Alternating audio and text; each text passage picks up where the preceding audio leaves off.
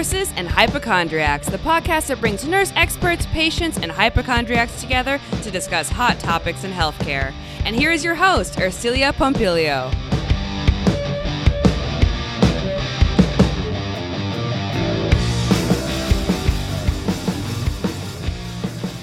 Have you ever had intrusive thoughts? Thoughts that didn't seem like they were your own. They seemed very foreign. Well, maybe you have a curse that was put on you, some type of witchcraft or black magic. Or maybe you have an entity attachment, a disincarnated spirit, or an alien implant that is making you do things that is just not right. In this episode of Nurses and Hypochondriacs, we're continuing with our Halloween trilogy, and this is part three. And my special guest is Andrew Porter, and he is known as the psychic surgeon. He works with a spiritual guide known as Chen, and he's been working with Chen since 2008 to perform psychic surgeries. This is a fun episode and you won't want to miss it. And you're going to want to listen till the end because I share my own personal ghost story of how I connected with a couple of kids on the other side and how I've been somewhat helping them and they've been leading me on this very interesting journey. But first, a word from our sponsor. This episode was brought to you by Rogue Nurse Media and The Well Written Nurse, empowering nurses and patients to tell their stories.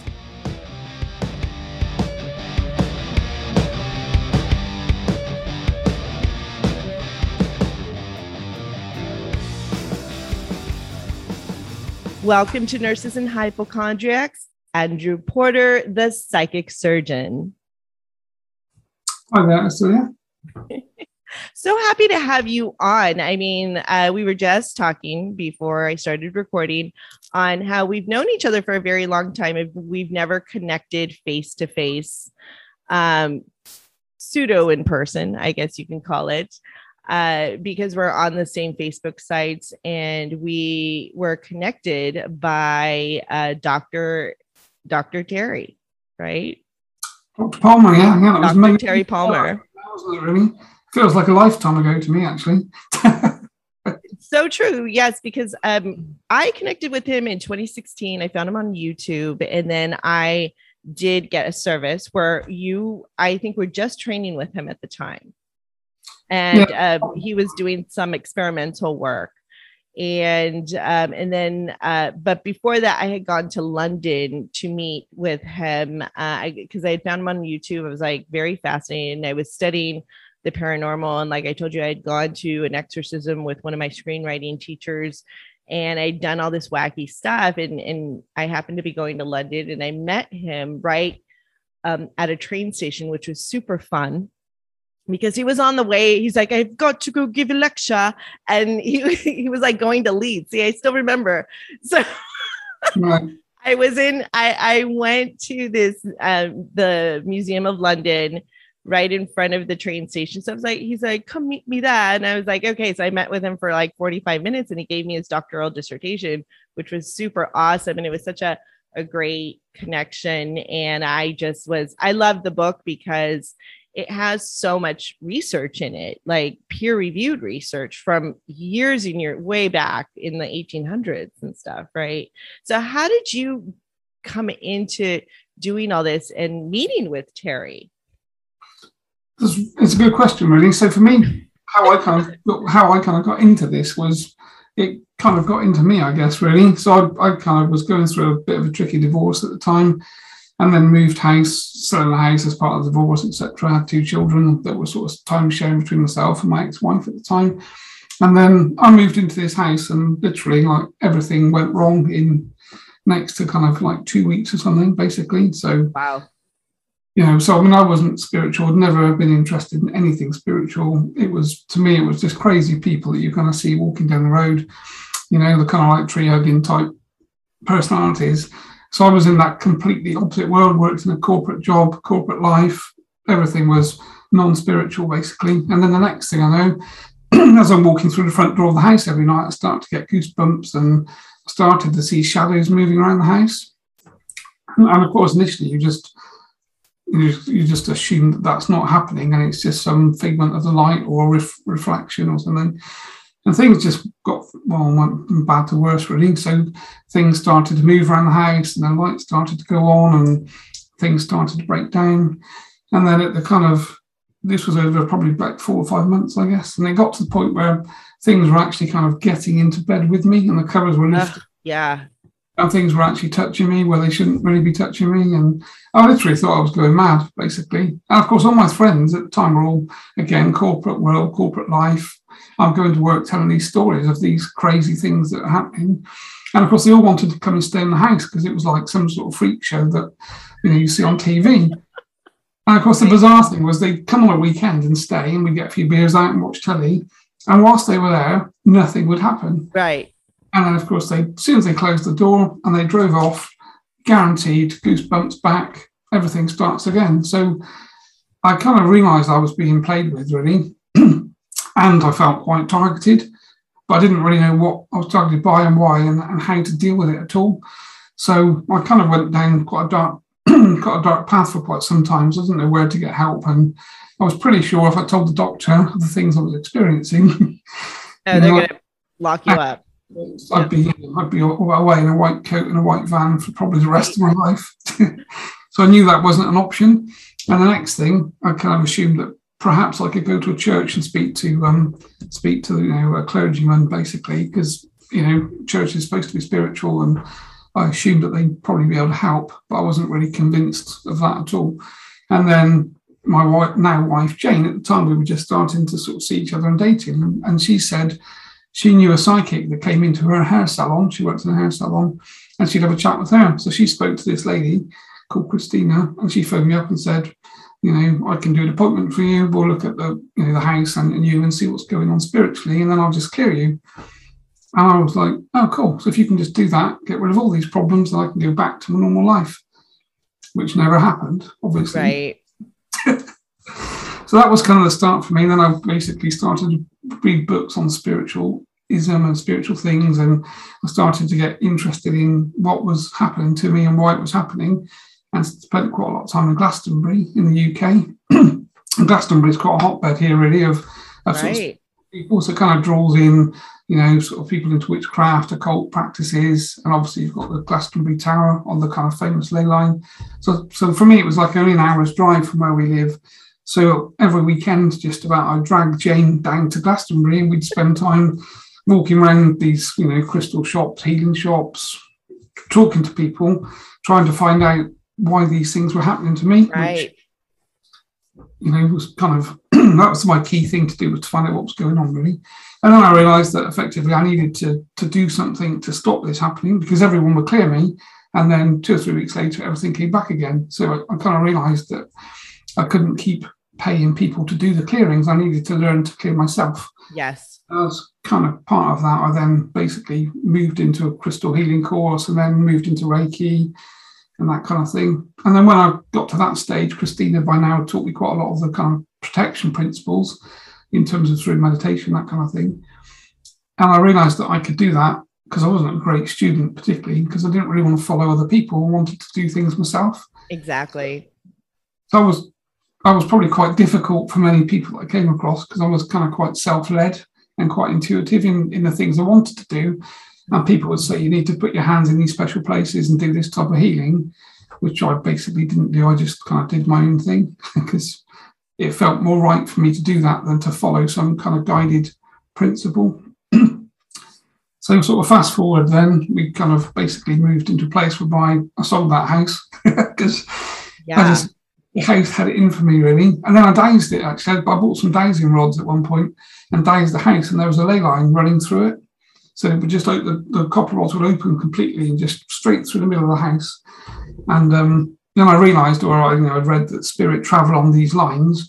And of course, whilst I'm lying in bed, effectively, there's this motorway of, of spirit running past all the time. Hence, I was psychically open and getting connected to these things and, and discarnate spirit and having odd thoughts and, you know, all that kind of stuff. So I was quite lucky, really, that I kind of managed to hold it together long enough to understand what was happening and then to start following some type of spiritual protection.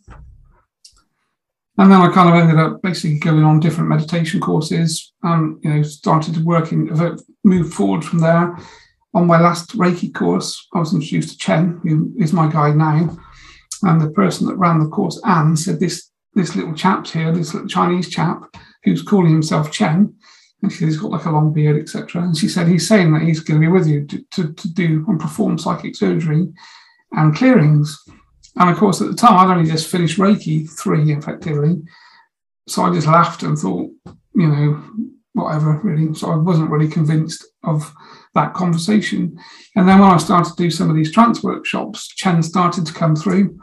And, you know, over the course of a year, I got to the point I could like let him in completely. He'd stand up and walk around the room using my physical body and talk to people and that kind of stuff in this kind of safe, protected sort of trance medium um, group, sort of a development group.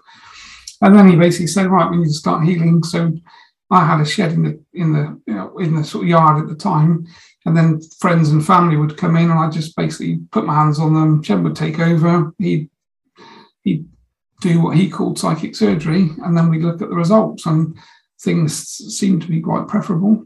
And that so I'd been doing that for probably about a year, I guess, and then I created a website. Yeah do that type of thing. But I didn't really know exactly what I was doing, to be honest, because Chen was just taking over. So I just gave him my time, really, and body. so right. he'd just take over, do things. And then we started to have clients come to see us that were hearing voices. And I put my hands on. And Chen quite often would then speak to, to demonic entities that were possessing these people. And he basically asked them initially to leave. And if they wouldn't elect to leave of their own free will, then he'd basically as he called it, he'd detach and remove them. And then they jump up off the couch and they'd say their voices had stopped, or the next day yes. they said my voices have stopped. And I thought, oh, it's really cool. I didn't really know what was going on particularly. Mm-hmm. So, so I started to sort of attract these types of people then. So, you know, this is what happens, isn't yeah, it? They right. just find you. Yeah, I mean, I have a website, but, you know, people were starting to come from all over the country to see me. So, I, you know, I think wow, someone's coming for like a four hour drive just to come and sit in my shed in the garden. Yep. happened to me. Someone came from Arizona, drove six hours. I do various different techniques, and my story is so similar to yours. Like, I just started to hear things and feel things, and, uh, you know, um, my intuition just guided me to certain people and uh, and like i said within probably the last six months like it would just freak me out every time i would get a download or i would have a message for someone. And it just it messed with my energy you know because i was just like it, made me anxious. And, and then in, until i got to that person and gave them the message i call myself like the psychic secretary you know? It, it, it, left you know? Then it, it i i felt like myself again. So i had to really go through that. And in just the past six months, I've finally settled it in, even though I've studied this for a long time. And I, have done some shamanic healing work with uh, certain friends, you know, and and I do this too through my storytelling classes as well that I teach. Like I had someone drive six hours from Arizona to California to take my very first storytelling class that I had ever taught in person. And I just was so freaked out, you know, and he was a published author. And I was like, why is this co- guy coming to take my class? Well, it was really profound. He had this incredible pain going on. He had been in the military service, like he was a high ranking officer, and had to send in these women uh, you know, and, and his higher ranking officer eh, sending this woman into like a war type situation. And his higher ranking officer had told him, don't send the women in. So he went to the women and asked them, well, do you want to go? You know, you are a soldier. And they agreed and they ended up getting killed, you know. So he had this pain body in him for so many years that was haunting him.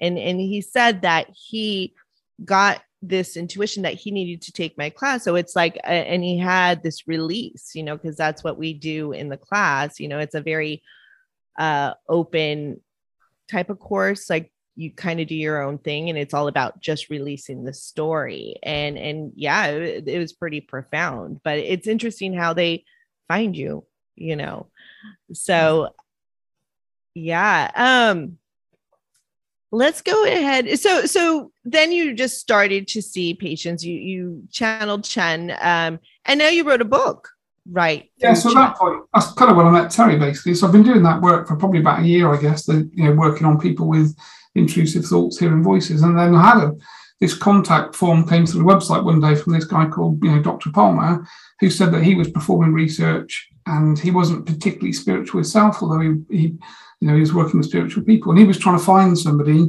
in the UK basically that he could work with and, and do some of this research on hearing voices. And obviously there wasn't many of us basically. So so we had a call, like a YouTube call, and we kind of hit it off and had quite a good conversation. And I basically offered my time, you know, for free and said, Yep, okay, I'm happy to work with you. And if you just bring me the you know the things that you want to do i'll do my part of it from a kind of medium perspective psychically.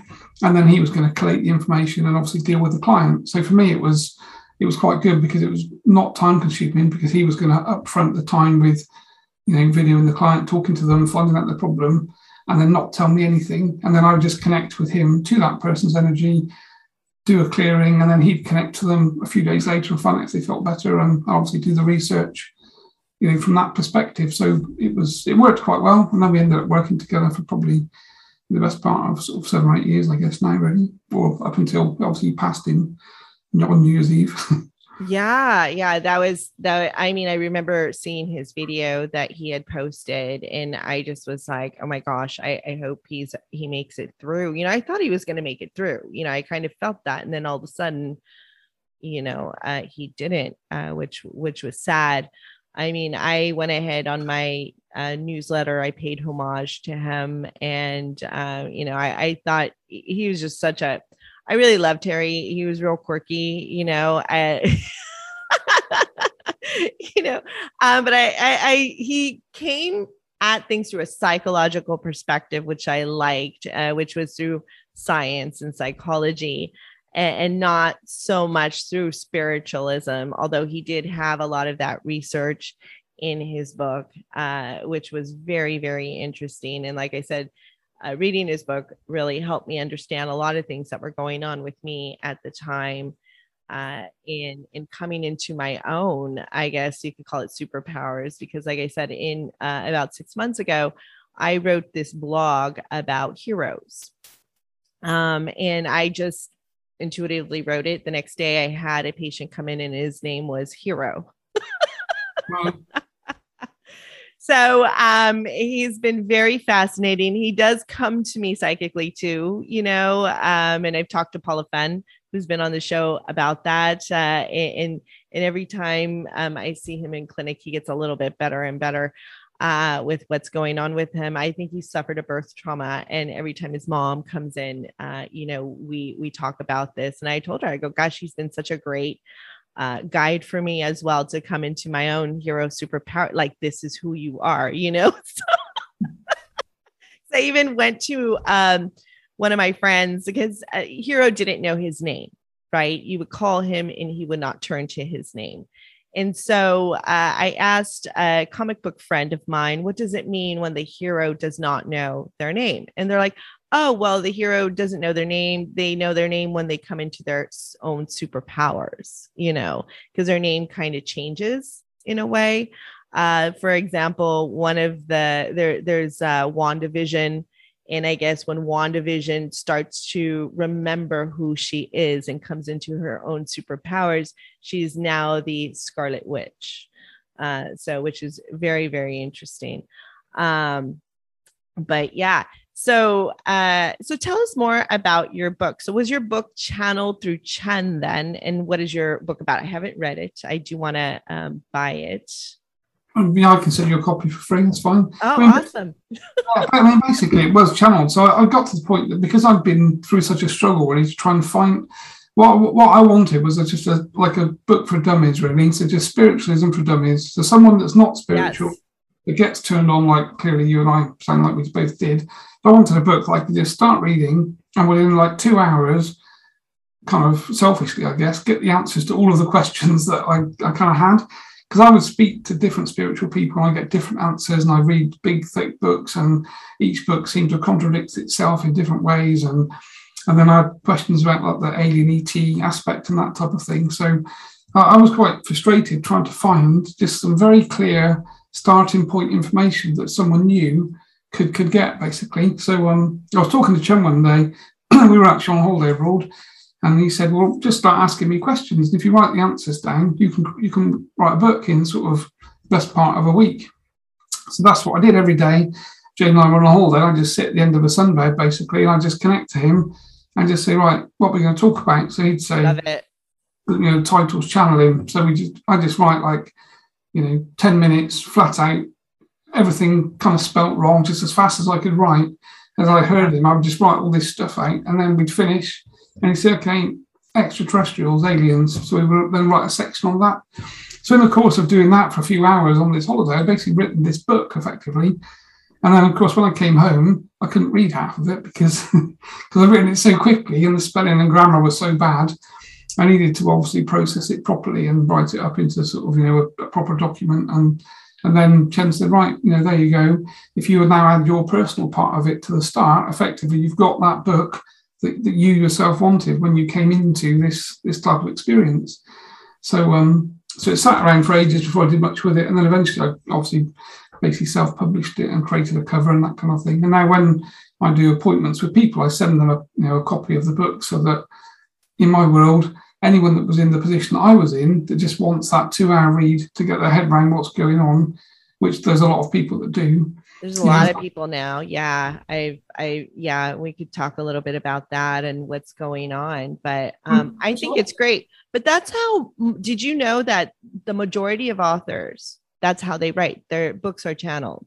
So I, I, um, I have a friend, I had a friend, uh, when I got into writing and I connected with him one day. I, I, I took a class from one of his authors and he was at this book event and we all went to go have drinks after and I immediately latched onto him. I was like, you're my new best friend, you know, and we became fast friends. And uh, so he was an editor of this uh, small publishing house and he would have to go to set up these book readings at bookstores. And a lot of times he needed an audience, so he would always call me and a few of other of um, our friends and we'd be the audience. And so i would ask these i would take the opportunity to ask these authors like where do you get your stories from? And they would say they channeled them. 90% 90% were channeled you know? And um, i've gotten stories channeled and I, I had to stop writing them because some of them were fiction and all of a sudden they would start playing out in my reality you know and, and so and, and, that was very very interesting. So i i try to not write fiction but uh, there are now that i do understand some of those stories i have to go back to them uh, and i can kind of rewrite them uh, and stuff. But it's exactly the way that you are saying it where they get this boom channel. I mean i just had chris sinatra on and we were talking about time travel and he gets the downloads you know of books as well and um and for me personally now i have like people from the other side who are lined up with their projects. And i'm just like i have my own project. I mean they kind of coincide but it's very interesting you know and they like a family member will come to me and be like, This is what I want to do. And I was like, Okay. And then so I'll start channeling that person. And so a lot of these artists are artists. Um, some one of them's a songwriter, and one of them is a, an artist. And what's happened is they're not remembered, they've not become immortal. You know, like Jean Michel Basquiat, he's immortal, right? So, or Pablo Picasso is immortal, right? He, they're very remembered. So these artists, even though they were quite pop, they were famous, they did well, they're not immortal. Like nobody remembers them in a film or their legacy is still not going on. Do you see what I'm saying? Which I, I find very, very interesting, you know. And, and so um yeah, but so just, yeah, but, but you are right on target. That is how most authors do their writing. Most musicians will channel as well, um, and painters too. Like I, I ask a lot of painters, like, where'd you get that idea? I don't know. I just they just channeled it, came to them. So yeah, I, th- I, think it's so interesting. So what you were saying that I find interesting then. So when you start to write a fictional story, you all, I was thinking to myself, you're almost manifesting yes that story in your real life, effectively, rather than it being a fictional life. Because I guess you're so focused on it, you're drawing those experiences in, aren't you? That I think so. Yes. Characters have, I guess. Yeah, pretty yeah. much, pretty much. Let's go ahead and talk a little bit about ETs and alien implants and uh, such um, because I was trying to get a ufologist on the show. I've, I've contacted they're they're difficult to come on, um, and I think it's because they think I'm going to make fun of them. So uh, that that I don't take them seriously uh, because it, it is a very touchy subject, especially for people who have had um, experiences where they've been abducted. Have you had any abductees contact you? Yeah, I've worked with quite a lot of people actually that, that have I've you know have had that experience. And again, you know, they kind of suffer in the same way that I did when I was having, you know, things getting into bed with me and the bed was moving at night and this kind of stuff. Things that you see in films that you just assume isn't real. I was right. kind of having that in reality. And then when you start to tell people, everyone thinks you're completely crazy, obviously. But the, the bigger problem is there's no help because no one advertises services to those sorts of clients or people, really which is why I kind of ended up doing what I'm doing now. So right. I've got people, you know, some of the stories people message me with, you know, i have seen a lot of things, obviously, and read a lot of things from, you know, the weird to the wonderful type thing. But the, the kind of ET and the UFO thing is the interesting thing because they all they all seem to have the same summary of the story, which is what makes it interesting from my perspective. So some people that are schizophrenic and or have done a lot of drugs, heroin, hard drugs, some of the things they you know, they talk to me about or write to me about, you know, are kind of very weird and wonderful generally. But people that have had um, abduction type experiences and, and claim to have implants in their body, that kind of thing, the stories are always very similar. And of course, because they're not known to each other, from my perspective, as the kind of receiver of that information, it gives it more validity, really, that people all across the world, in every country, just about, you know, is having or are having some type of similar experience that they can't really understand. And then, of course, when it kind of channels into people like myself, you know, it becomes like a day to day conversation that it's just normal, even though, you know, it's not seen to be normal by the kind of wider public, really. I agree. I, I mean, if you have a large scale of people talking about the same story, there's something going on, you know, and the general public just kind of sees them as woo woo. Um, and I think it's because how can that be possible? You know, and I, I feel that the abductions maybe just don't happen as they take the body out, although there I've heard some stories like that. I feel that it's more of a mind thing, you know, to where um like like I read and I've talked about this book before. I read this book called Galileo's Dream and it's a huge book like five six hundred pages and in it galileo goes to another planet you know but he's doing it through his mind and he's having these seizures and then he's gone for quite a while but in real time he's only gone for like 15 minutes or an hour or overnight or whatever it is so i believe that it happens that way somehow and i, I don't know um that's just my theory of what actually happened. So, what have you found? Like, how do you think that the abductions actually happen?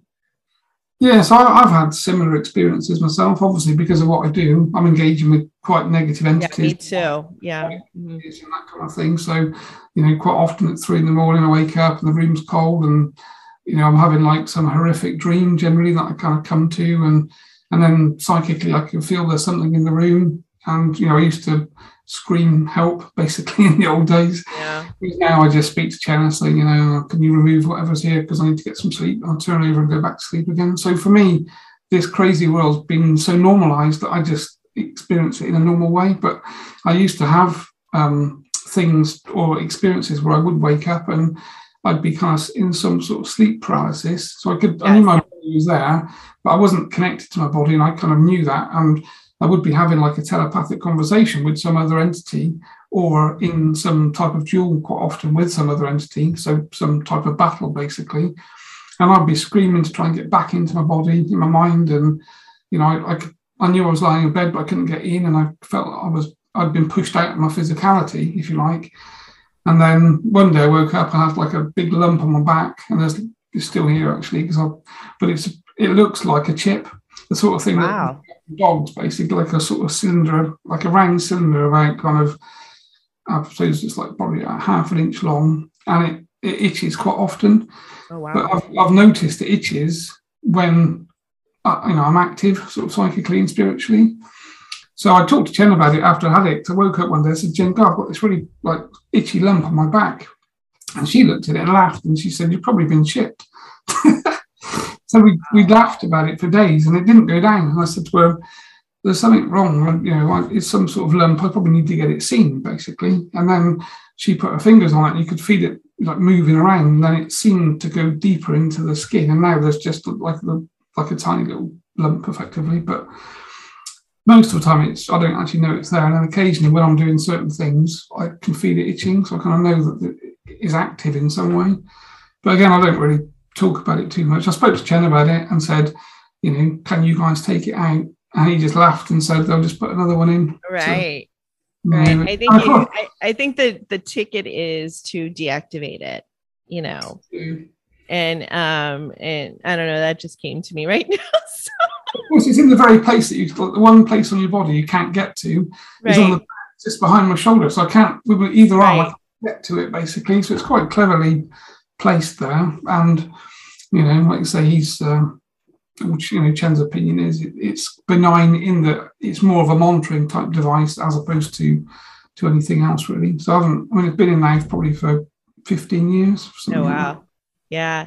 So um I want to talk a little bit about uh psychic attacks, witchcraft, voodoo, uh and and things attacking our etheric field because what I have found in my uh you know studying and um working with people is that something is very profound like pe- just implantations of words. For example like men that i have dated i'll give you this example and they were with a woman who was probably didn't have the best intentions with them. Uh, either they were married or not and, and they've gotten away from these women. But psychically these women are way deep down in their subconscious and they have a pull.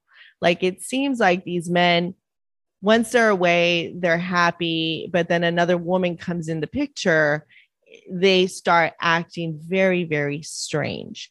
You know uh and and one of the guys that i was dating who was uh, he did help me a lot with uh this awakening and stuff. I had gotten more telepathic uh and i started to really amp up my learning of what was going on with me because the energy that i had with him was so profound and i could feel this other woman's energy and something going on. And i would get these downloads intensely um and um so what was happening was he was very disconnected from his higher self.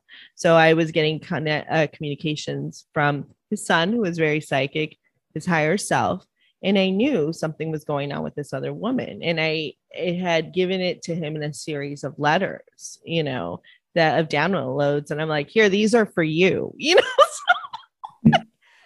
they're not really from me you know there there's something going on and he confirmed a lot of what was in those letters which was pretty wild. Although he couldn't, he could not see like either this connection or witchcraft that this woman was doing. He's like how could she and how and why would she? And i was like i don't know. It's just a download. So and it is affecting me so this is no longer uh good for me you know energetically. So let's talk a little bit about how that works you know even with somebody you've been connected to Yeah, I think it's, it's a great question actually. So we, you know, I'm obviously dealing with this on a daily basis effectively. So Yeah. for me, it's kind of like there's two different kind of roads with this. One is what I would term as the calling aspect. So when you've had a relationship with someone, especially a sexual relationship that's very emotional, you're very connected, you've spent time together, that kind of thing. Obviously, between the pair of you, you have a, an energetic connection that you know we could call, call a cord effectively, or the way that we term it spiritually is you're corded together, and via that cord, obviously, energy flows effectively. So if if you've been with someone for quite a long time and, and your relationship's very connected and quite deep, if one of you is feeling upset, generally that energy will transfer to the other one, and you get this transference type thing happening. And the same with thought patterns. So if you start to think something, the other person can think the same thing or know what you're thinking. So you kind of get very Yes. connected. And then, of course, when that relationship ends, you know that cord isn't broken. So you both go on to meet new partners, have new lives, and do different things. But effectively, you've still got this energy transferring between the pair of you. And generally, of course, you know, if the relationship ends you know, poorly, there's quite a lot of anger and negativity, and therefore those thoughts obviously get transferred between each person. And then, of course, if you come into a relationship with that person, so if if you're, you know, if, if you're a woman that, that comes into a relationship with a guy and he's got a, a negative relationship with his ex-partner or ex-wife or something, she's then thinking negative things of you or you've taken Yes. then of course that transfers to you. So now you start to, to be attacked basically, but through thought really, as opposed to proper witchcraft. So that's the kind of the cording aspect of it. And we basically clear and remove those cords from people. So you can kind of remove that those old connections that have been in in your etheric field for most of your life generally. And then of course the other aspect is is proper occult practice. So witchcraft, voodoo, black magic, that kind of thing. So that's that's when people are kind of all, you know, know how to use energy in an occult manner and do some type of ritual basically to either send negativity to your etheric field, in which case it can make you ill or you start to feel ill or just have odd thoughts.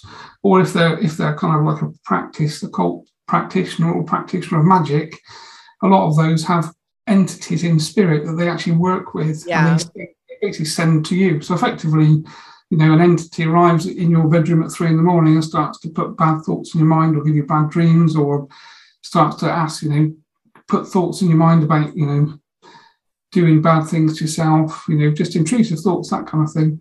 And of course, the more energy that practitioner puts into that connection, that you know, these entities are coming to you all the time, every day, every night, and your car breaks down, and your white goods fail, and things go wrong in the house, and you start to feel like you've been attacked with some type of you know occult practice like witchcraft or black magic or something. And then, of course, as soon as you know that's happening, you know most people feel frightened and fearful, so their vibration drops. And then, of course, they attract more negativity. So the whole thing starts to snowball, escalate in a kind of negative way. And, you know, we find, well, obviously, again, we're dealing with that every day, but, you know, certain cultures around the world, the whole cursing thing is very big, which is Yeah. odd. And the other odd thing I've, I've found, to be honest, is it's normally families that, that do it to each other Yes. you, are, you kind of assume that it would be people you don't know or you know people that you you work with or something that go and pay you know an occult practitioner to send you some type of negativity or bad luck but generally it's it's families that are doing it to each other through jealousy generally especially you know It's it's so true. Uh, another thing, so this is something that was happening to me for about a year. Like I would uh, drive to my home, and um, and every time, I, I mean, I knew I had to sell this place. Um, the inside of the home is very warm, and people who come in, I'll say that they're like, "We really like it here. You shouldn't sell. It's so great." And and I'm just like, well, you know, I do a lot of clearings and and stuff, especially when before people come and when people leave, and and I'm always, you know, really working on the energy of the indoor of my home. But there, uh, so for about a year, I was feeling very weird, like I um, was in a bad marriage, and I didn't understand why because I'm single and I would come home and I wouldn't want to come home and be home because I felt like I was in a bad marriage. You know how when people are in a bad marriage and uh, you know, and I was like, is this just kind of a, a, a regressed memory from when I was married? And I was like, no, I, I would still go home. I never felt this way when I was married. Like I would never want to go somewhere else. You know, I would go home and try to resolve the issues that were going on, you know. Um, so I was like, this was very foreign to me. And so I would just try to, I go, maybe it's just because I'm unhappy where I'm at and I need to make a shift and I'm having problems making that shift. So I would just spend time like exercising, not coming home until, you know, later in the evening. And uh, and it wasn't until I really started to look at what was going on. Well it's the people next door. There's something going on with the neighbors uh property. I think it it lands on a ley line and it affects me but it's everybody who's moved in next door has had a very caustic relationship. Like there's a lot of drama that happens you know? There's a lot of slamming doors a lot of screaming a lot of children crying. And i was like oh my gosh i was living in their reality you know which was really creepy to me and it, it's until i found what was going on and i just snapped out of it you know and and my home is on the market now but it's uh fallen out uh like the the first buyers pulled out and it was because of it like a water issue um, which has been resolved. But now it's it's still on the market and stuff but i'm like wondering if it is a ley line or something or like if people are having issues like this, what can they do? I mean, the first thing that I know is once you come into awareness, it just breaks it, you know.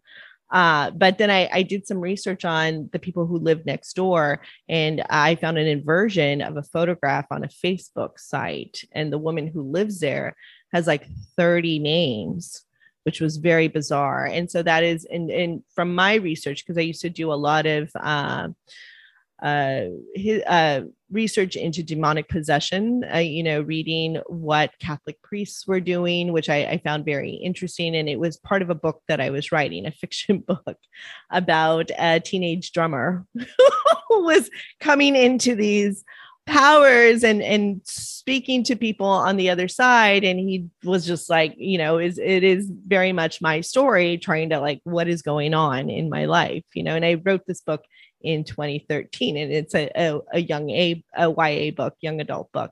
But uh you know i was just very fascinated and it creeped me out because this woman when she sees me she calls me a witch. She right. She calls me a witch. She calls she tries to rebuke me. Uh she calls me lucifer. Um and all i want is peace and quiet. And that's all i've complained about so which is very interesting. They're always coming on to my side. It's a boundary issue right? But i found it very fat anytime i see an inversion i always i was like oh we know what's going on there. So can you talk a little i, I heard you on another podcast talking about inversions. I had a discussion with uh, an actual witch who was on this show about inversions and he was um he didn't agree with me. You know he's like oh is that what you think you Catholics, you know. Yeah. but I, he practices very, uh, you know, he doesn't agree with a lot of my practices, you know, and because he's one of those people that's very, this is how you do it. And I'm like, no, you can develop your own, you know, and, and I don't do well with people who just um, are kind of like in a cult and just focus on one thing. I, I, I, you know, I there's so many different tools that you can use, just like in medicine. You know, there's not one avenue. There's so many. But what what can you um, speak to that, like of these demonic possessions? Yeah, I think it's really interesting what you just said. I mean, my, my opinions on things are very like yours. I think really for me, everything is is energy and vibration basically. Yes. You know, your intention is is key. So if you know, if things are going sort of badly wrong in your life and you're not creating them, then you're obviously living in a in a vibration that's negative and it's negatively yeah. affecting you effectively. So it's just how you change that vibration. And the same with with you know people like that. Again, I've I do quite a lot of clearings for a lot of witch people that do witchcraft. I also do quite a lot of clearings for people that that do demonic work as well, that are you know working with demonology and that type of thing, because they get themselves into situations that they can't get out of basically. Yeah you know, by agreeing to things that they probably shouldn't really agree with. And then X years down the line, they end up normally pretty ill with a, with, you know, with quite a negative life. And then they, they start to want to kind of rescind a lot of the agreements that they've made with sort of demonic entities, which means they need to find someone that can talk to and can connect with those demonic entities to, to obviously rescind those contracts and things, which generally sort of ends up at our door, really, which I quite find quite funny because effectively they've been following the other path, you know, the opposite to the one that yes, we're on. But they're unconscious of it because I'm working with someone right now, and uh, you know, it, I'm I'm being very gentle with him. So it, has been a series of several years that we've been working on it. And he first again started taking my storytelling class. And then I did a past life regression on him. And then I did another spirit release. And he just um I mean he's in a he he's just doing a lot of really bad things that are really not good for his life or his profession right? And it keeps getting worse and worse and worse you know? And he's he's going to self-destruct. So i was talking to this entity who would not leave. First of all it, i was talking through another like his um five year old self who was speaking to the entity and he was like he doesn't want to talk to you. He can't talk to you. He's too busy right now. And and i go well what does he want? What is he doing? He goes he wants to kill me. And it so which is the self-destructive pattern but we went into the sewer. Like the kid this little child took me i kept going deeper and deeper into hypnosis. And i was like where are we? And he's like we're in the sewer. I was in the sewer of his mind. It was wild you know? But the funny thing is when this person who is my a friend of mine came to he he was just like no idea of of what he was doing you know, of his self destructive behavior. It was so unconscious. I just was floored because I've seen this time and time again with um, like alcoholics. They don't realize how much they're drinking. It's such an unconscious, you know, uh, pattern. And, and this is one of my things that I really love to see in people how unconscious they are, you know, uh, with either the things that they say or um, issues that they have. Like this week, I even had a recruiter who kept calling me at 6 a.m. And, and I kept telling her, it's 6 a.m. here in California. Can you please be conscious? She didn't care. She kept doing it. And so I, I, called her just to see, you know, I was like, why do you keep calling me at 6 a.m.? She's like, oh, I had to go clear across town and get a an allergy shot. That's why I have to call you so early. It doesn't make any sense. Do you see how unconscious? It was just like, what, what is going on?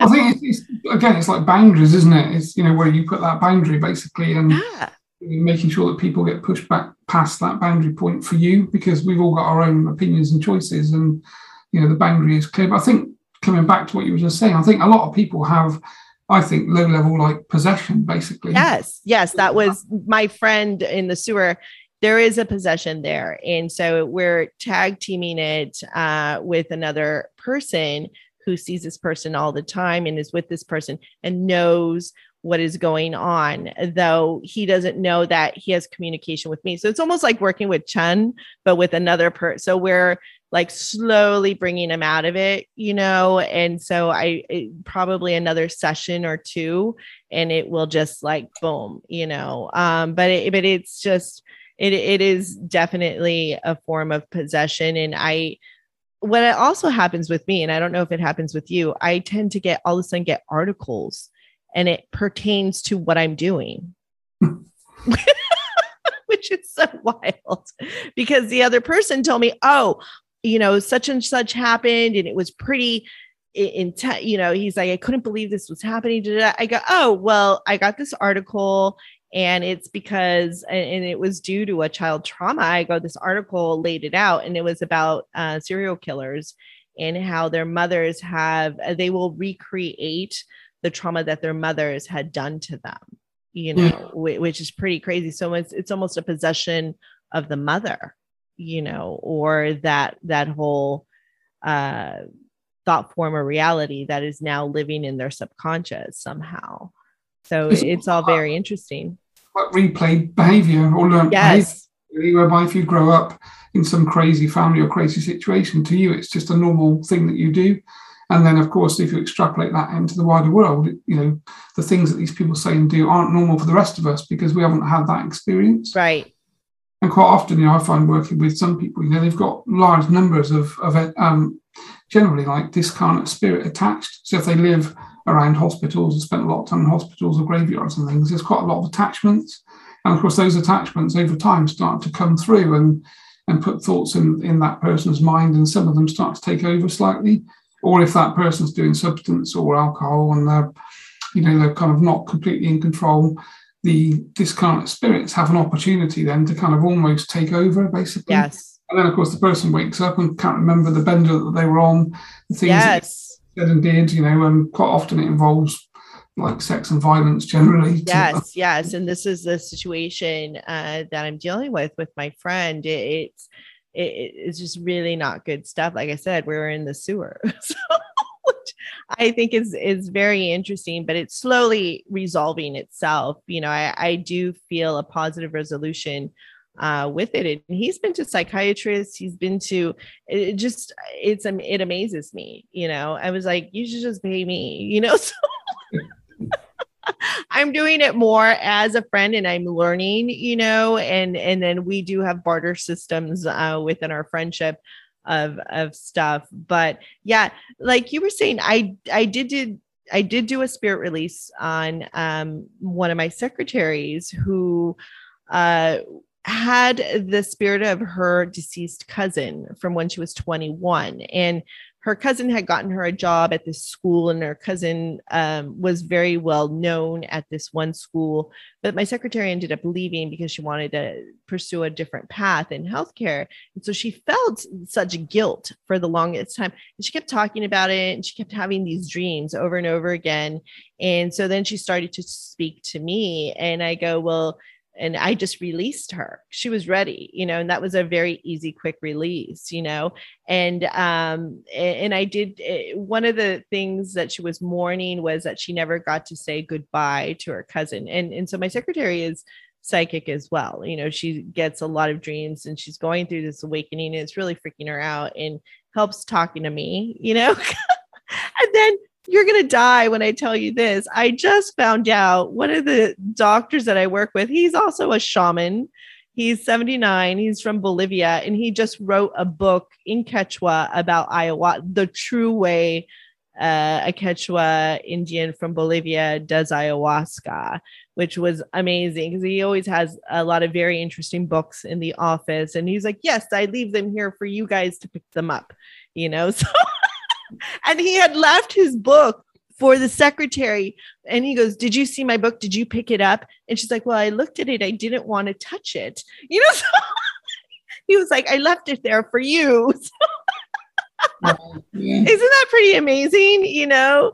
So and we we sat there. We had this whole discussion another thing that was going on with her which was very interesting she's living another parallel life. She's like she keeps having these dreams but she keeps manifesting these symptoms now right? She had um had this uh situation where she had a dream of a miscarriage and there was a lot of blood. And so uh, we were just kind of talking about what was going on. And all of a sudden in about a, a week or so she developed a breast abscess which was very very interesting. And that's what happens sometimes when you uh, do have a mid, uh, miscarriage uh, you can start lactating and develop mastitis and that's what she had which was wild. So i was just helping her bring those two realities together and get more grounded you know and so i gave her some techniques too which are very easy. It's like walk around barefoot eat more like grounding foods like uh, root type vegetables you know and and stuff and uh and and do more meditations uh, just internal stuff. And she had told me she goes i don't know who i am anymore. I go you know i go well it, you know you just enjoy the process of figuring out you know they call it the dark night of the soul uh existential crisis you know i go just enjoy figuring out who this new persona is that's coming out of you and and be very grounded in in as conscious as possible. And i go and you have me as a resource you know and you also have the doctor. He's a little bit way out there he's living in a way other reality um so he's hard to understand sometimes when he gets into these tangents and talking about stuff i go i'm more much more grounded and i will you know say yay or nay or whatever. And if you need to see a psychologist, and you need to see a, a psychologist and stuff. But I go, you are perfectly fine. Her daughter is very, very psychic as well.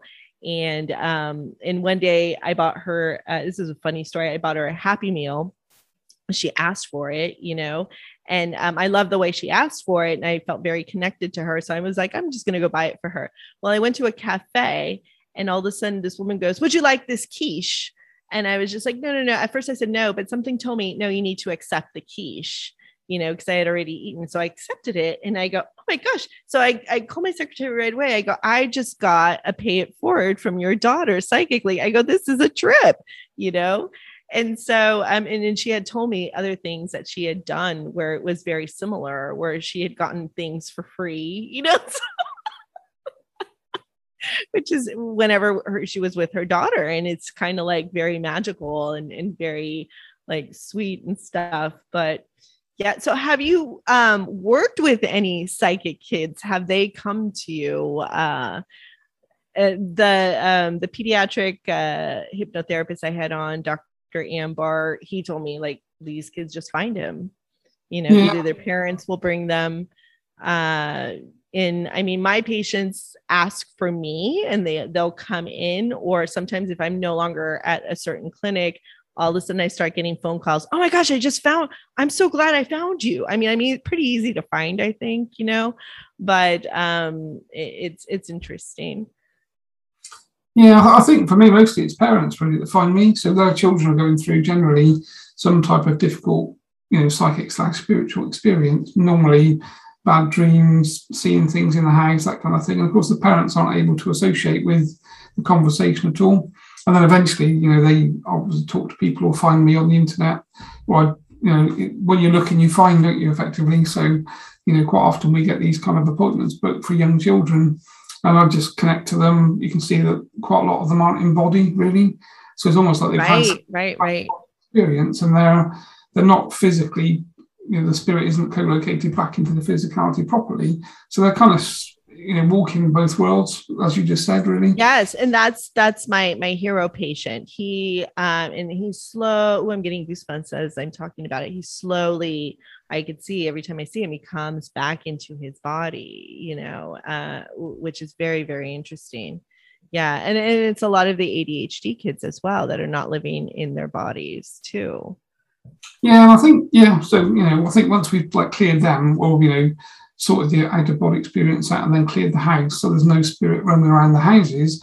They obviously stop seeing things, and then you know, when they go to sleep, they feel more calm and grounded, and and don't wake up in the middle of the night screaming and things. So we we see a lot of you know people like that. because the parents are normally sort of beside themselves with with stress and, and worry because you know their children are exhibiting some sort of experience that they're not able to associate with, and they see it generally to be, you know, a, a worrying thing.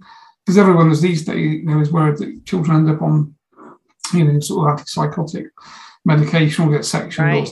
Or so, you know, as a parent, when your child starts to talk about these things, that they're seeing things and things are happening to them that, that the parents aren't able to associate, then obviously it's, you know, it's a pretty scary place to be, really. So true. Is there anything else you'd like to talk about? Any interesting stories that have happened to you with clients? Or uh, clear how let's talk about protection. I, I think that's a good one. Yeah, so protection really. I mean, I, I always think now, you know, I, I look back at my schooling and I think I was never that interested at school really because I realise now that the subjects that were taught were uninteresting to me and my personality. So, you know, I you know, I sort of played football, must must about the sports, and didn't do particularly well at school. But you know, because I wasn't really interested in the topics they're teaching. But I look back now and think, you know, everyone should be being taught spiritual, you know, protection techniques really, because we're living in a, a physical world that we can see with our you know five senses. But those of us that you know are spiritual realize that there's obviously this spiritual dimension that is co-located into the same vibration and frequency as, as planet Earth, and therefore there's hundreds of entities and other other spiritual things around us all of the time and those entities and, and, other spirits can interact with us in ways that we don't understand and we're not really taught about. And you know the spiritual protection practices are pretty easy really. You know when you understand it's you know it's everything's thought really and it's again, it's vibration. So trying to keep the vibration high, as you talked about earlier, with sort of food, the right drinks, that kind of thing, grounding yourself. And then just doing like, I mean, I do like a daily meditation in the shower. So I'll have a shower. Yeah. Normally, you know, it's like it takes me like 10 seconds just to put myself in a protective bubble, just do a sovereignty check to make sure there's nothing attached to me. And then I know that I am sovereign, effectively just me. So there's no entities or discarnate spirit or anything else attached. And then I just, you know, basically, I normally connect to Chen and we have a chat whilst I'm in the shower about the day, you know, what we've got to do, things he wants me to do, which there's normally a list of mm-hmm. things that that I'm always working on or projects that we're talking about and things like that, really. So for me, like spiritual protection is is more important than, you know, than physical protection to a certain degree because because of what I do, obviously I'm involved in it on a daily basis. But the key is it's not difficult and it's you know, it doesn't take much time. But again, no one's taught this stuff. So you end up in these situations whereby you know people are having intrusive thoughts and feeling anxious and depressed Yeah. and a lot of it's because you know there's a spiritual source to the problem as opposed to a physical one. And if people were you know more adverse with more more connected and understanding psychic and spiritual protection, then you know your life changes overnight effectively. So True. I've had to say, okay, like I said with that situation, uh, with feeling like I was in a bad marriage, I now I have to really go, okay, is this my thought or is this coming from somewhere else? Because I I also study consciousness and reality shifts and how people will create a reality for you, and you're just like, wait a minute, that is not my reality. And sometimes you can get kind of lost in another person's thought form or another person's reality and just start following it unconsciously if you're not careful.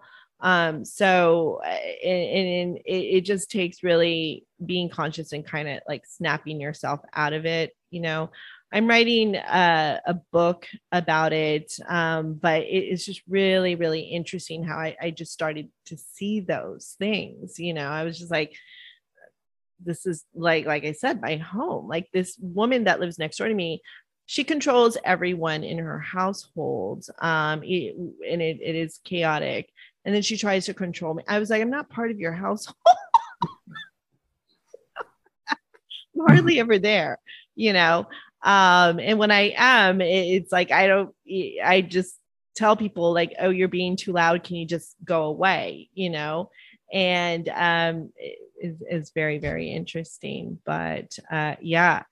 So you talked about being sovereign. So how do you ask you asked like three times. I, I heard one of your um, and i remember with terry you ask like uh am i sovereign like three times and you whatever you hear in your head yes or no correct Yes, it's just connecting to your higher self. Really, I mean, what you just said is exactly how I live on a daily basis now. So, I'm in I'm in complete control of my thought process and feelings and things because I spent a lot of time doing that effectively. So, as soon as a thought comes in that I know isn't mine, you know, some crazy thought comes in or intrusive thought or just something odd, you know, immediately my kind of red flag system pops up and I think, no, that's not. I wouldn't say that. I wouldn't think that. That's not part of me. So immediately I go straight into, you know, quick visualization of popping myself in a bubble, um, you know, putting grounded roots down and things, and then basically connecting to my higher self and just doing that. Am I sovereign? Yes or no? And when I ask that to my myself, my higher self, I get, you know, like yes. So I get yes, yes, yes immediately. And that takes like about two seconds to do that. So it's it's really quick. And of course, the more you do it, the faster you get, and then the more you know it's right. So as soon as you, I get a no, I think, okay, there's something attached or connected to my energetic field that isn't mine, basically. Therefore, it's going to be negative because obviously it's not me.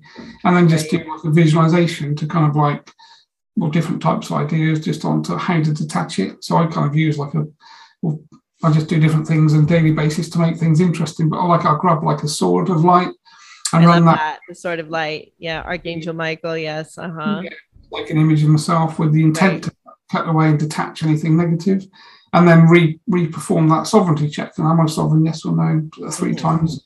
And normally I get three yeses, and you know it's like I know that there was something small that's that tried to attach. And occasionally when I talk to Chen, you know, when I hear him answer, we you know I always ask him three times: Are you from the highest light? Yes or no? So that's my authenticity check with him which he needs to pass to talk to me. So I need to get three yeses at that stage. And then when he provides me with three immediate yeses, I then ask him to show me two pictures that we've kind of set up as a password almost. So obviously he then puts those images in my mind and I know that I'm talking to him and then yes. Kind of happy days we carry on. But obviously if you have some sort of imposter that's trying to, you know, change that connection or trying to connect with me that isn't Chen, they'll fail on one of those tests. So I know immediately that is it's not him and it's not positive and therefore you know sometimes I talk to negative stuff just because I'm bored and and I don't mind doing that but then normally just well, you, you learn know, and it could be another book you know? It, it's like yeah. what are these negative thought forms or what are these I say I'm channeling for you your next book you know? Or whatever these other realities that these people are creating that all of a sudden you think is yours? Like the there's a movie that just came out i'm not sure if it came out um, in england but it's called don't worry darling and it's about uh, you should really watch it. Um, it's olivia wilde is the director and it's about um, it, it, took place here in palm springs california.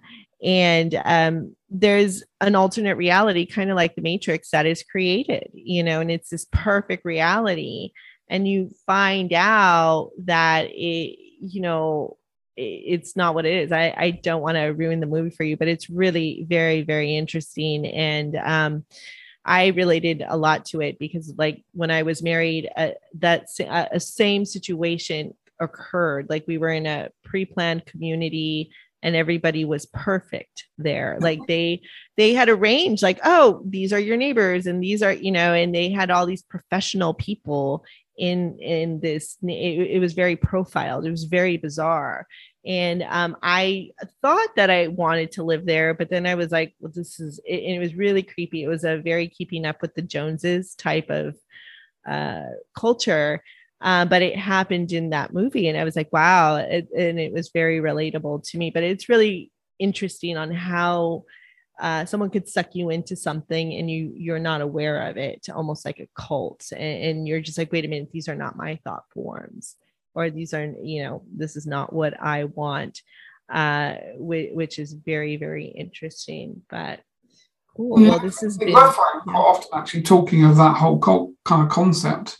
You know quite often you know clients will i run meditation groups and things online and and Chen will come through and talk to people and that kind of thing and i'm always surprised at how how fast people kind of give up their own autonomy really. Yes but they're not i don't think they're aware of it you know and sometimes um i i had this discussion with a podiatrist one day you know and we were talking about reality shifts and consciousness and and how some people are just on automatic pilot and i go i don't understand why people just go into automatic pilot you know and he said oh it's just because it's easier you don't have to think you're you've all of a sudden turned into a robot which i'm seeing more of people are kind of turning into zombies non-player characters or robots you know uh, which is a lot of my neighbors in another my other home that I live in um, are kind of like that. It is really creepy. I see it's almost like there's a movie playing out. It's the same scenario, same people doing the same thing over and over again, over and over. It's really creepy to me. So yeah, I think I mean, I'm I'm obviously living in your reality because I have the same thing. I was talking to Chen a while back, and he said, you know, hmm. one, one day there will be zombies, and I, you know, we laughed. He said, well, you know, what do you mean? You need to clarify that. He said, no, you know, people are losing touch with who they are through yes. And he said he was saying that you know technology is moving so fast now that it won't yes. be long before you know you could be interacting with a hologram and you won't yes. know it's a hologram and that, and you know people will have actually detached from each other to the point that you know through AI and technology and technocratic stuff you know we actually lose humanity basically if we're not careful. Right and i think that's what's going on is a lot of um detachment or you you just hit it you just hit it a detachment from the higher self because uh and people are just doing things that they don't want to do or they don't know how to shift and get out or to shifting get out of what they're doing and change can be very dramatic. And sometimes we'll have to there's a period of of discomfort. And i don't think people like that. And that is part of the awakening process. I mean what i get a lot and i, I don't know if it happens to you is i get a lot of people uh, speaking to me from their higher selves uh, from the subconscious mind and then they forget that they've told me what they've told me, which is wild. And a lot of the times, what they're telling me, it's a clue to something, you know, either something that they can't do or don't want to do or and and so they give it to me like i told you that's my whole that's probably going to be the title of my book the psychic secretary you know because then i start to research it and all of a sudden these synchronicities will start happening. And I'll share this one uh, story, which is very fascinating. Uh, if you, you do, you still have a little bit of time. Yeah, no, fine. Yeah, perfect. Yeah. All right. So my my co-producer wanted me to share this story. It is pretty profound, and I'd love to hear your um, take on it. And I did share it with Paula Fenn, um, and she was like, "You're definitely living on a different reality." So um, I uh, I was on Bumble one day. and Bumble is a dating app, and I connected with this one gentleman. And I had connected with him years ago, and I didn't go out with him because he was having he was going through a divorce and had small children. So now we connected again. Uh, this was in June, and he lives close to me. So I, I and he's on my Facebook page, and so I went to the Facebook page and just to see what was going on in his life, and I saw that he uh, teaches chess to his students. He, he's a teacher, and um, and I also listened to a podcast that he was on. And so I contacted him and said, Hey, why don't we just go have a cup of coffee and just meet in person? I think that would just be really nice as friends since we live so close together. So he agreed. So we were there, and again, I was getting a, a, book that he needed to write, and it was about chess, and it was more about empowerment, and it would be great to write for children, you know, because there's so many things about sports, not very much about how the game of chess can actually help with like spiritual growth and, and, things like that. So he did enjoy but he said he was already working on something like that, but didn't understand how to put the pieces together to make it come into a book. You know, writing a book, as you know, is is very daunting if you look at the big picture of it. Uh, so so then um, he asked me to hear listen to this other podcast uh, where he tells more about his personal life. So I listened to that podcast, and he's on that podcast. it's it's actually a professional newscaster that is doing this podcast, and I hear um, him talk about these two children, these two teenagers that died in a car accident. And uh, they were hit by a drunk, drunk driver, and all of a sudden there's a lot of static, right? in and i was just like that's really bizarre and the woman keeps going on with the podcast right and i was just like she's a professional. She could have stopped or she could have gotten that cleaned up by her editor. And um, okay, so I contact him and I go, Well, I think these children, like it's like a poltergeist, they're trying to contact you, you know, trying to make contact, but for some reason you're and he's like, Well, I don't know, I don't know. Like he got really weirded out. But I go, Well, obviously, you know. So all of a sudden, a couple weeks later, I go to a one person show at the uh, Hollywood Fringe Festival, and this man is um, talking. It's called uh, "Grief: A One Man Shit Show," and this man is um, talking about his two children that died in a drunk driving car accident, and they were. And so I was just like floored. I was like, "Wait a minute!" So I contact the guy I went on a date with. I was like, "Is this the same?" You know, uh, story. He's like, "Yeah, that's the dad of the kids," and I was like right? And and i had gone to a bar right before the show that's next door to the theater and there was um, flyers for the show and flyers for other shows that were going on. And right next to the flyer of this show was another flyer that said coincidences. So it was another show called coincidences right? So um, i'm like okay uh, so I tried to tap into the teenage daughter that died, and uh, her name is Ruby. She's she's very funny. She she again. I told you they want you know they want to be known, you know, immortal mm-hmm. in a way. So I tapped into her, and I hear my dad is a, a, a fucking asshole. That's what I hear, and I'm like, okay, it's not about them, uh, you know. Um, so I go back and, and she wants, she's trying to make this is what I get that she was trying to make contact with her teacher. You know, they she had a very close relationship with this teacher, her and her brother did, right? And they even had secret passwords.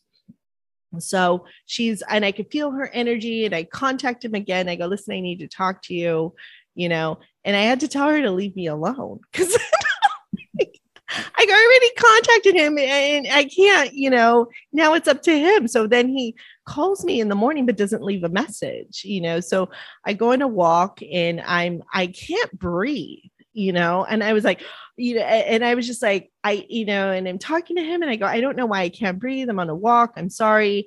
I go, she's trying to make contact with you. You know, she's excited that she's finally made contact with someone, which is me you know and and so i you know he tells me more of the story and his connection and i'm trying to figure out why i'm involved right and i go okay well that and i'm just figuring out well that's just the message and it's just a connection and i let it go right so then I go to my Palm Springs clinic uh, and I'm talking to my nurse and I'm telling him my wacky stories. And he goes, Were those kids in a silver Prius? And did it happen in 2019 in Joshua Tree? And I was like, Yes. Well, he pulls up the case and he goes, Well, the woman that killed them, who had like three prior DUIs and there was uh, a warrant out for her arrest she um, used to bring her children to our clinic. Okay. Not only that, like her mother, uh, her mother used to do our billing. And I was like, what? I was just dying. So he pulls up the case, right? And we find out this woman had not been tried. Like they, you know, this happened in 2019. You think she'd be in prison. She's still in jail. They haven't tried her case. They keep delaying it every six months. And I, we were just floored. We're like, wow, wow. Isn't that profound? That is amazing, actually. An amazing story, isn't it? It's right? kind of that whole like synchronicity thing, isn't it? You're kind of connecting into almost like the future and kind of bringing that yes, back. Yes. Well, not only that, in April, I had gone camping with a guy I was dating, and we went camping in Joshua Tree. And I left early in the morning uh, to go back home to drive to Palm Springs. And I went to, so they died at a Circle K and um, I went to the Circle K and I had seen this monument. This is before I even knew the story. The story happened in June. This was in April that I go and I see this monument. And I was just like, oh, how sad, you know. Uh, I wonder who these children were. And I asked that question. So it's almost like, did I create the story? Isn't that pretty fascinating? Did I actually put things in motion?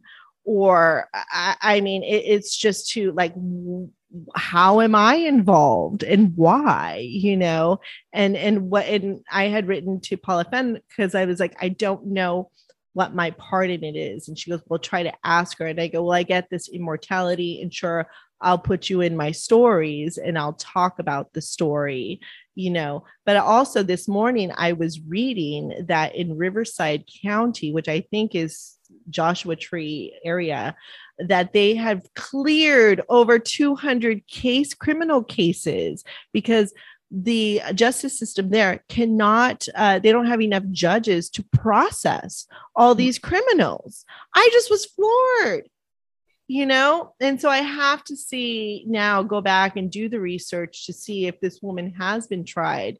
My idea was just to write the da and the judge and tell them my story. Like come on you know?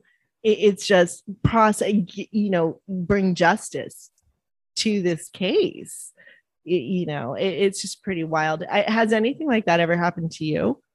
No not really I mean, that, that is quite a fascinating story isn't it i think you know when you connect when you reach out in the way that you did obviously psychically you're connecting to the deceased yeah. spirit of that you know those children or whatever so I guess when someone reaches out and connects to them, then they're going to follow and connect with you, aren't they? And right, right. I think that's what it was. It's not the brother so much; it's the Ruby. It's the teenage girl. Um, yeah. But she was also a writer. Um, she was also her parents are in the um, movie industry and, and stuff. Um, but uh, she, you know, and, and it, it sucked that she this was her third uh, death experience. So she had two prior near death experiences. So uh, unfortunately, her teacher told me that you know she had a suicide attempt and she was finally you know doing much better and this had to happen do you know what I, am saying so it's almost like uh Yeah, it kind of shows you it's probably part of her path, wasn't it? Really, in the you know, Right. she, she before she came in. So I think it's that whole energy follows thought, isn't it? When you start to think about things, and you think about people that have died or how they've died, potentially you are reaching out to the other side, and Uh-huh. they're if they're in a reciprocal kind of state, then they connect with you, and the next thing you know, you know you've you've you know you're having a conversation with them, and obviously that right. own path really. So you kind of like almost build that, manifest that story yourself, which Yeah, sounds yeah. what you've done there really to me. Yeah, Is- when I saw the, and that's what I was thinking when I saw the monument, and I thought, you know, um, who is it, who are these kids? And and then it just the story just started to unfold right in, in front of me, and then it had that personal connection where, uh, with the clinic and everything, which was pretty wild, and how my nurse knew the story already uh whi- which was just like okay this is a little bit too much so, so Yeah, I mean, if you think about all of the people in, in the place that you live, of all the millions of people, the chances of that are kind of, you know, billion to one, aren't they? type thing. right right i mean this It's not I- a coincidence as such. So, yeah i, mean it, it is it is pretty interesting. So now i just like i said with the whole hero story that i told you i just accept that this is who it is and uh, you know and these are the writings that i need to be doing and um and I, i'm i'm good with it and stuff. Uh, and i've known how to like i said like you said am i sovereign? I've known to, to control it a little bit tell them to leave me alone. I do need my own life and my own energy and, and such but yeah it's all very fascinating I think that's a really good point as well. That's the whole point for me about the whole spiritual protection conversation, really, is that when you're connecting to other deceased entities, whether they be positive or negative, and other discarnate spirit, if you're not careful, you you know your personality and life kind of blends into theirs, yes and then you can start living these like dual realities and not really connected to your own family and your own life, particularly. And it's and that's what was happening to my secretary. She was living this life and she was fighting these urges that were not hers you know? And, and so um and she finally realized that she was like whoa that was you know that wa- i go that was your cousin's life. That was not what you want you know? And and i also see a lot of people that will like parents that shut down children you know especially in the creative arts they'll be like oh you will never get a job doing that and i go that is not true do not tell anybody that you don't know you're shutting down their path you know uh and you don't know what's going to happen with them so I, th- I think that's what the school system, in my opinion, is designed to do. Actually, is designed to shut down children and, and push them. In, you know, here's the information that we're going to feed you, whether it's right or wrong. And I used to sit in history lessons and laugh to myself when I was young about, you know, you're talking about some of my history that happened thousands of years ago. And I used to think, but nobody in this room or on the planet today can actually back up any of this story at all because so it's true it's we're all being we all you know we're all fed it and we all regurgitate it, but there's no actual living proof that any of these things actually happened in the way they're described and taught. So for me, it kind of felt like the whole you know the whole history of planet Earth has been kind of manipulated to suit the people. yeah Uh, yeah definitely to suit the system the people uh and, and this is why people just believe that they've been put on this planet just to be worker bees go to work you know uh watch netflix go to sporting events and and that's their whole have children and that's it. And i was like really? You know so much more you know to what is going on in reality. And and a lot of like the veil is now you know we're at that part of the wizard of oz where at the end you know uh we're seeing who the wizards are I think that's the thing, really. You know, is that you know, in my opinion, you know, there's lots of things happening in the world that are negative and that kind of thing, and I just keep myself out of all of it. Basically, I don't watch the news. I don't engage in the conversations about this stuff. I'm not interested in politics whatsoever because to Me me, it's just it's just a controlled theatre, really. So I just kind of sidestep all of that type of thing and just focus on where I am, you know, what I'm going to do, and the and the change that I can affect in the people that I connect with, and just if everyone does that, we all push each other, you know, sideways. And it's like the, the darkness is having a light shine in the corners that they, that's never been there before. And I think it's it's an interesting time to be here, really. Chen said It to me. Back, said, you know, you're so lucky to be on the planet in body now because this is like a monumental time in in humanity's history basically. It so is. I mean there's it, it is a very interesting time. I mean sometimes it doesn't feel like that but i'm you know uh, once i get grounded again once i'm like oh yeah this is like super cool you know that we it is a very interesting time. And i believe um a lot of people are here just like sitting in the stands watching what's going to happen or, or participating you know i think more people need to participate in a positive way. And um, because once you have uh, co-creators you, amazing things happen you know people on the same wavelength uh, really cool things happen uh, and and it's very interesting. So but thank you so much andrew yeah, it's been really great. I've really enjoyed it. Actually. So fun. Yeah. And we'll have to have you on again with your next book. yeah. There's probably a few books actually now you've mentioned it. Right. Right. Right. Awesome. Cool. Thank you. And until next time. Thanks for listening to our Nurses and Hypochondriacs podcast. We love your support and we love our listeners. If you have some spare change, go ahead and throw some to us on our Venmo at Nurses and Hypocon. Also, go ahead and leave us a review on iTunes. We'd love that. And if you'd like to be a guest, go ahead and send us an email at nursesandhypochondriacs at gmail.com.